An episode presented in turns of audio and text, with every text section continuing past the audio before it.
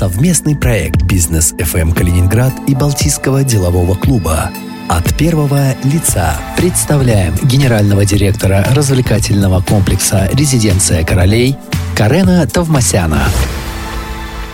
В проекте от первого лица Карен Тавмасян, генеральный директор развлекательного комплекса «Резиденция королей». Меня зовут Василий Масальский. Карен, здравствуйте. Добрый день. Спасибо за приглашение. А, начать хотелось бы с 2020 э, года. Он такой у нас интересный. Вы вернулись к прежнему графику работы. И э, как сейчас «Резиденция королей» работает? Вернуться мы не вернулись в полном объеме. У нас э, действуют также еще ограничения, такие как 50% посадки, банкеты не больше 30 человек.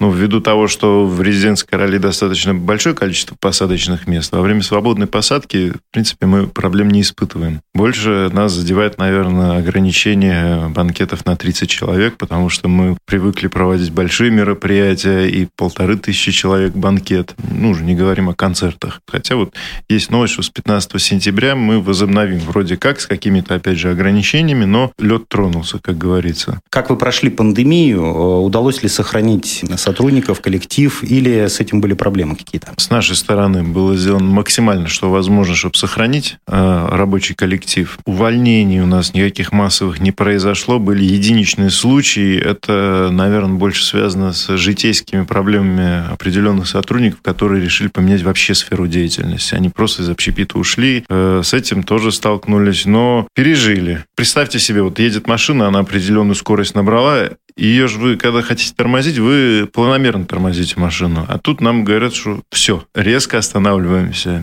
И происходит сбой со всеми поставщиками, с э, предзаказами гостей, предоплатами. И это было перед сезоном таким свадебным, выпускным. Мы не потеряли лицо и вернули все предоплаты, которые должны были, мероприятия, у кого должны были произойти. С кем-то договорились о переносе даты. То есть э, мы все равно постарались, чтобы э, наши наши гости, заказчики также всегда возвращались к нам. Пандемия как-то изменила ваш бизнес? Да, изменило. Мы более тщательно начали подходить к э, затратам на будущее. То есть до пандемии мы многие затраты делали с расчетом на будущие заказы, с расчетом на будущие объемы. Сейчас мы вынуждены э, приспосабливаться к тому, что буквально надо жить сегодняшней выручкой, сегодняшними доходами и краткосрочными планами жить. Пока в таком режиме живем. А что касается рынка, может, конкуренция снизилась? Не, не все же пережили этот кризис в начале сентября тяжело будет об этом говорить, все равно есть поток туристов, и пока непонятно, а, как сейчас будет в дальнейшем. Октябрь, ноябрь вообще для ресторанного бизнеса такой он тяжеловатый. Вот будем смотреть уже, как этот период будет проходить у нас. С людьми э, в вашей сфере деятельности обсуждали как-то э, текущее положение? Или каждый остался один на один с проблемой? Ну, во-первых, один на один э, нас государство не оставило. Э, во всяком случае, субсидии мы тоже всеми воспользовались. И поддержка есть. С коллегами, с нашими мы общались, и у всех практически одни и те же проблемы. Из-за потока туристов в приморских городах рестораны способны выплачивать больше зарплату. Тогда определенный контингент работников перетек. Это испытали все, по-моему, рестораны Калининграда. Ну, с кем лично я общался, вот с кем дружим, вы знаете, даже, по-моему, сейчас несколько ресторанов новых открылось. Некоторые открывают. Некоторые во время пандемии готовились к открытию. То есть э, все равно... Э, Наш бизнес неистребим? Да. Исходя из разговоров с отцом, э, это же не первый такой кризис. Да? И успешность предпринимателя в этом, наверное, заключается, чтобы быстрее приспособиться к новым реалиям. Интересно, а клиентов как-то изменила пандемия? Есть категория гостей, которые осторожничают, не приходят. Это тоже есть, нельзя это исключать, да, но мелочь такая, но она очень интересная. Во время пандемии все жили, скажем так, на доставке. Доставок было большое количество, и когда ресторан открылся, то очень поразительно было, что э, заказывают те вещи, которые, грубо говоря, дома не приготовишь. Соскучились по какой-то такой ресторанной еде. Там у нас есть определенные ходовые позиции, которые вдруг почему-то, я смотрю, они меньше. А те, которые были менее ходовыми, они, наоборот, возросли. То есть, условно, там миди в белом вине, вот эти вот улитки, их очень много начало продаваться. И было сначала непонятно. Потом я, ну, это мое, мое мнение, я анализировал это, я думал, почему это так может происходить. Скорее всего, может, люди вот за эти два с половиной-три месяца э, устали кушать то, что приготовлено своими руками, тот же самый шашлык. Придя в ресторан, наверное, хотели попробовать что-то другое. Пиццу тоже. Вот пицца, это же везде самая ходовая. Ну, находясь на пандемии, пиццу все заказывали. Переели в какой-то степени. Вы для себя какие-то цели ставите, когда э, вы сможете выйти на тот уровень э, до пандемии? И вообще, можно ли такими категориями мерить сейчас что-то? Чтобы заумно не подходить к этому, я бы сказал, вот с того момента, как разрешат стопроцентную посадку и снимут ограничения с массовых мероприятий, я могу сказать, что мы готовы вернуться к тому, что у нас было. Есть отложенные мероприятия ровно на год. Президенты должны были пройти четыре очень крупных мероприятия. Один из них – это Совбез, Совет Безопасности Российской Федерации. Участниками 120 стран мира должны были быть. Представители спецслужб там участвовать должны были. Четыре дня резидентское короли должно было принимать это мероприятие в своих стенах. Это очень масштабное, очень ответственное мероприятие было. Мы прошли очень много тестов, очень много проверок проходили, несколько раз приезжали разного рода делегации. Все было согласовано, все хорошо, все замечательно. И все сорвалось. Но э, не так, что это мероприятие не будет. Пока что есть понимание, что это в следующем году на те же самые даты перенесли. Поэтому мы надеемся и рассчитываем на то, что как только нас вернут в обычный режим работы, мы сможем вернуться к тому, что было. Вы э, наследственный бизнесмен, скажем так, предприниматель, который вырос в семье предпринимателей. Я не вырос в семье предпринимателей. Мой отец э, офицер комитета госбезопасности СССР. Работал также он в налоговой полиции. Мама моя педагог. То есть к бизнесу никакого отношения тогда не было. И, наверное, мой отец, когда был в комитете госбезопасности, мало представлял, что его сын будет предпринимателем. Думаю, что если бы не было бы задатков предпринимателя или, скажем, мышления предпринимателя, то, чтобы не навредить мне, наверное, бы не пустили бы в бизнес. Ну, если я не предрасположен, например, ну, это было бы плохо, наверное, и для меня, и для моей жизни. Зачем заниматься тем, что тебе не нравится? А когда вы почувствовали в себе этот интерес? В чем он выражался? Там, не знаю, математику в школе любили? Да, у меня очень плохо было с рисованием и с пением. То есть я вообще не творческий человек. А с математикой с алгеброй, геометрией все хорошо было. И поступал я э, осознанно в Европейскую бизнес-школу в Калининграде. И тогда уже понимал, что мне это нравится. И частично изучение вот маркетинга,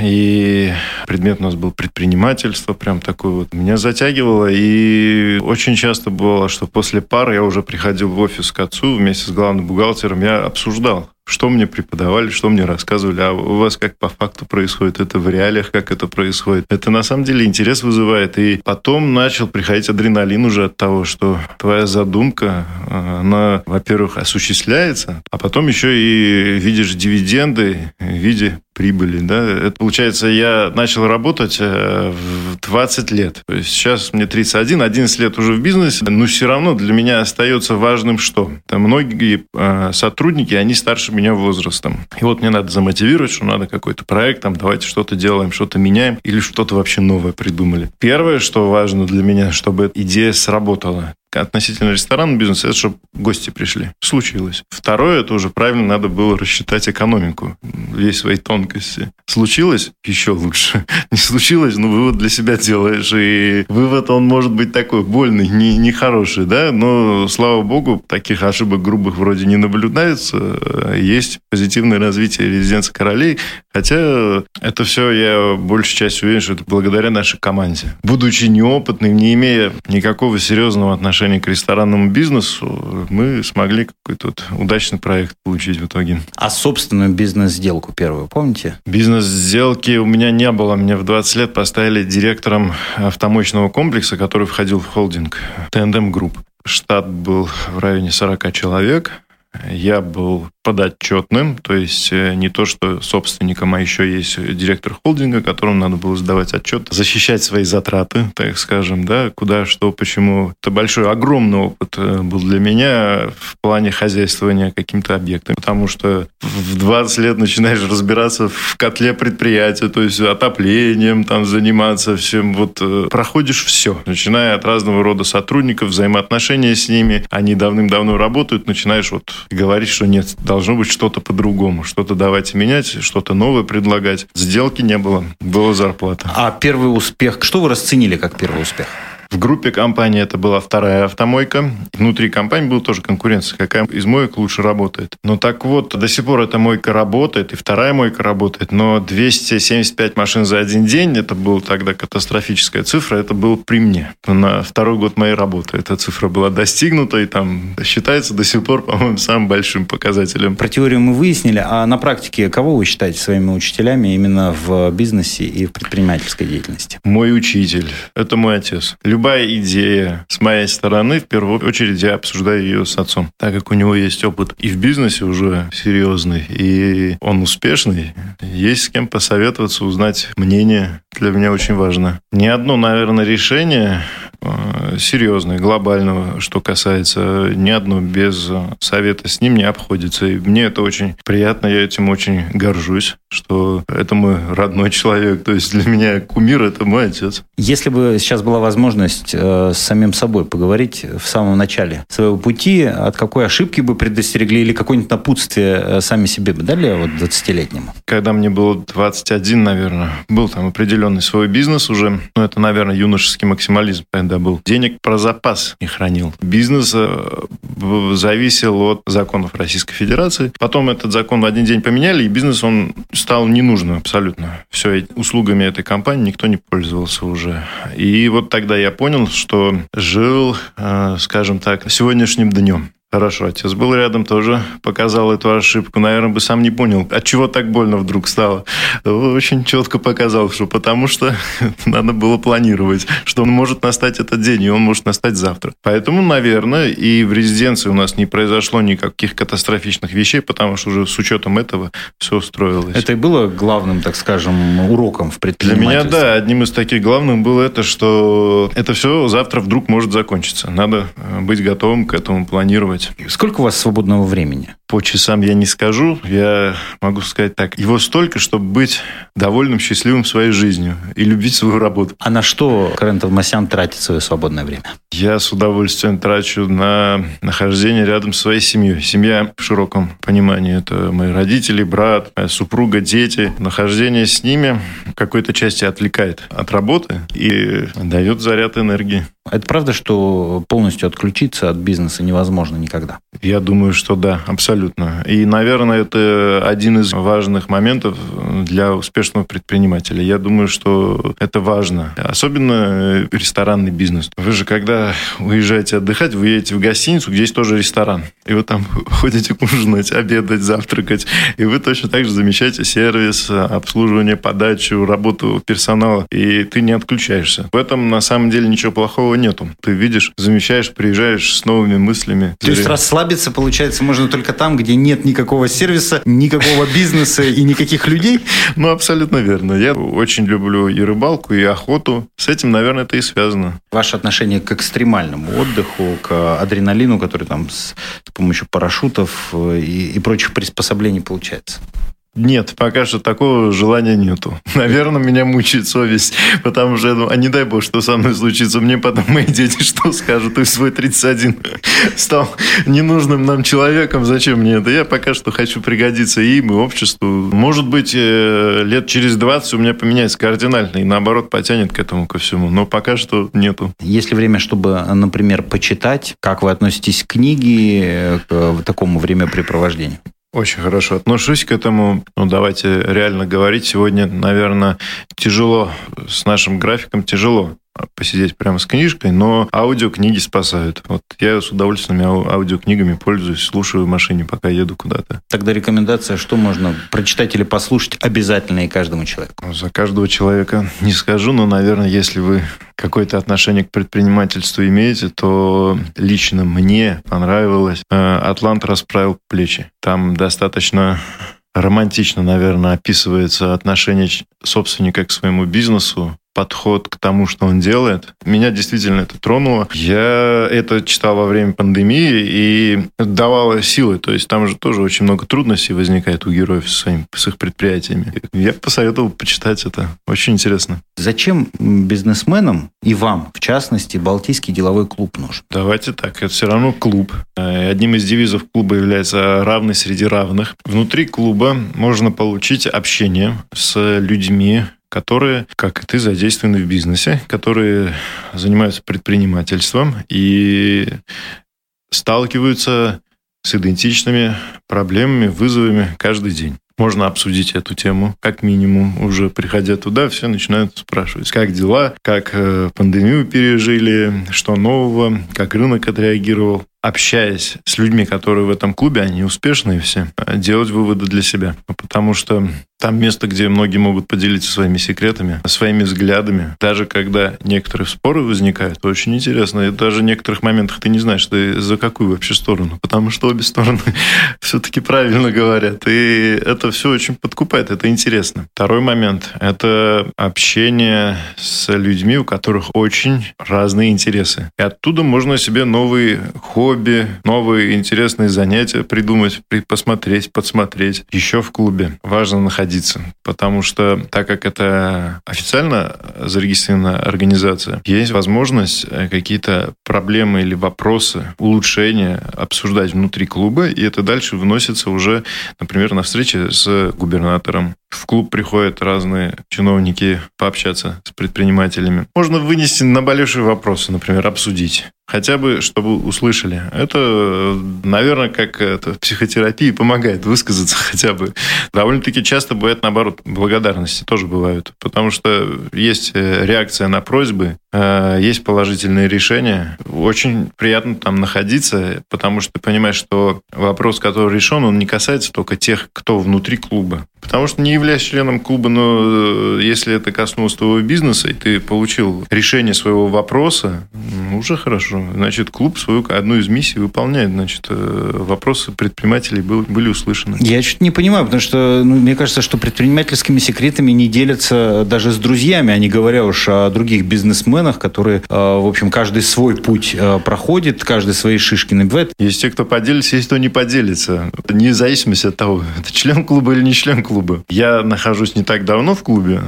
Мне показалось, что этого вопроса нету. Все всегда, наоборот, навстречу друг другу идут. А, взаимовыручка в клубе существует. На какие три темы можно поговорить, и вы готовы поговорить с любым предпринимателем, вне зависимости от э, размера его бизнеса в Калининграде? Сейчас самое актуальное – это как пережили пандемию. Я думаю, что вне зависимости от того, э, какой сфере деятельности твой собеседник, да, всегда можно поинтересоваться рынком, в котором он работает. Потому что сегодня ты занимаешься одним, завтра ты можешь заниматься другим, и знать, что рядом с тобой происходит, тоже всегда интересно. Третья тема, на которую можно поговорить с любым предпринимателем, вы же мне тоже вопрос задали, чем я занимаюсь в свободное время. Можно точно так же, очень интересные люди. Можно подчеркнуть для себя очень интересные занятия или интересы собеседника и привнести в свою жизнь за что вы людей уважаете? Так как я воспитывался в традиционной армянской семье, я уважаю человека уже изначально. Если еще тем более человек старше меня возрастом, уже уважение к этому человеку есть. История успеха этого человека вызывает всегда уважение. Мне интересно когда э, люди уже состоявшиеся, какой у них опыт, как они этого достигли. Потому что, на самом деле, тоже правильно сказали, каждый э, доходит своего успеха разными путями. Второе – это когда мои ровесники, сверстники, плюс-минус мы в одной возрастной категории. Я тоже знаю, есть очень много в Калининграде замечательных ребят, которые точно так же очень успешны. И у них свой путь успеха. И это тоже вызывает у меня огромное уважение к ним. А если чисто в человеческом бытовом, уважение вызывают люди, которые в случае трудности, наверное, не теряют свое лицо. Что в людях вызывает у вас восхищение? Восхищение – это уже значит что-то нестандартное. Соответственно, это может быть вызвано, наверное, нестандартным взглядом на жизнь, на проблему, на вопрос. Как вы реагируете на обман? Катастрофически плохо. Очень эмоционально, негативно реагирую на это. Ну, в чем это выражается? Какой-то внутренний блок ставится к этому человеку, и все. Есть люди, которые совершают ошибку, и они готовы признать эту ошибку. Дальше, после этой ошибки, надо, наверное, иметь и, и смелость, и храбрость, ум, признать эту ошибку. Где, если ты реально был неправ, попросить за это извинения, и дальше жить, дальше строить отношения с человеком. Есть категории, которые не признают, например, свою ошибку, и это уже тяжело. Еще эту ошибку враньем пытаются перекрыть. Тогда это вдвойне плохо. Срабатывает внутренний блок какой-то, что все, значит, э, отношения должны быть ограничены какими-то либо деловыми вопросами, но тут тоже ведь э, деловой уже начинает шататься доверие к этому человеку. Ты не всегда готов надолго с этим человеком уже работать. То есть для вас это неприемлемо? Нет, абсолютно. А сколько у вас друзей? Отвечу так, достаточно, чтобы не задумываться об этом. Что у меня мало друзей или много друзей. Я человек, который больше любит находиться в компании, чем в одиночестве. И для меня это важно, чтобы был человек, который рядом с тобой разделит там, минут радости. Потом еще будет с кем вспомнить положительные эмоции, вот, которые испытали. Тем более, это вот опять же, возвращаясь к тому, что мы просидели три месяца в карантине, я думаю, что многие открывали свой телефон, начинали листать фотографии, где они были, с кем они были. Так вот, я обнаружил, что очень много поездок, очень много времяпрепровождения было с моими друзьями. Есть часть друзей, которые очень близкие, мы семьями дружим. Есть часть, которые, скажем так, мужской компании дружим. Их достаточно, чтобы не задумываться, наверное, над этим вопросом. А что такое дружить по-настоящему? Радоваться успехами твоего друга. Для меня это, наверное, очень важно. Для чего человеку нужно побыть в одиночестве? Я это использую для того, чтобы взглянуть на себя со стороны и на свое дело со стороны, упорядочить мысли, мысли, спланировать свой график, вспомнить, какие вопросы я забыл, которые требуют решения. В ежедневной рутине, наверное, оперативной памяти, скажем так, не хватает. А из записную книжку тоже пролистываешь, ты забываешь про некоторые вопросы. Вот очень часто э, это помогает. Быстренько вспоминаешь, какие у тебя вопросы есть нерешенные. Что является поводом выпить, по-вашему? Ну, повод можно и придумать, как говорится. Я не так часто выпиваю, но это те случаи, те даты, которые действительно Э, хочется немножко э, расслабиться. Ну, скажем так, я считаю, что обязательным является для мужчины, это, наверное, рождение ребенка. Можно и без выпивки, на самом деле. Замечательный праздник отпраздновать. Здесь нету агитации того, что давайте все соберемся, выпьем. Но это, наверное, связано с эмоциями, да. Чтобы переварить, понять э, эмоции. А чем Калининград, по-вашему, отличается от всех остальных городов? Я думаю, что все связано с нашим географическим положением. Очень интересные люди здесь живут. И с точки зрения их биографии тоже все очень интересно. Знаем, э, что здесь местного населения нету, все приезжие. И у всех по-разному судьба складывалась. Вот э, это смешение очень интересно в Калининграде. Именно если сам город, опять же, мы здесь имеем смешение и исторических зданий и новых построек. Такое вот смешение, это же интересно, наверное, так жить. Не монотонный город. Можем с вами проехаться, да, когда интересно. Приезжает человек, куда его в первую очередь нужно в Калининграде отвезти? Если э, исключить вариант резиденция королей. Я, если честно, думал, что надо ответить сначала на остров Канта, потом в резиденцию королей. Но если вы резиденцию королей исключаете, тогда я думаю, что надо обязательно показать э, остров наш. Э, можно свозить дальше, ну, так как я являюсь футбольным фанатом, для меня уже я всех вожу.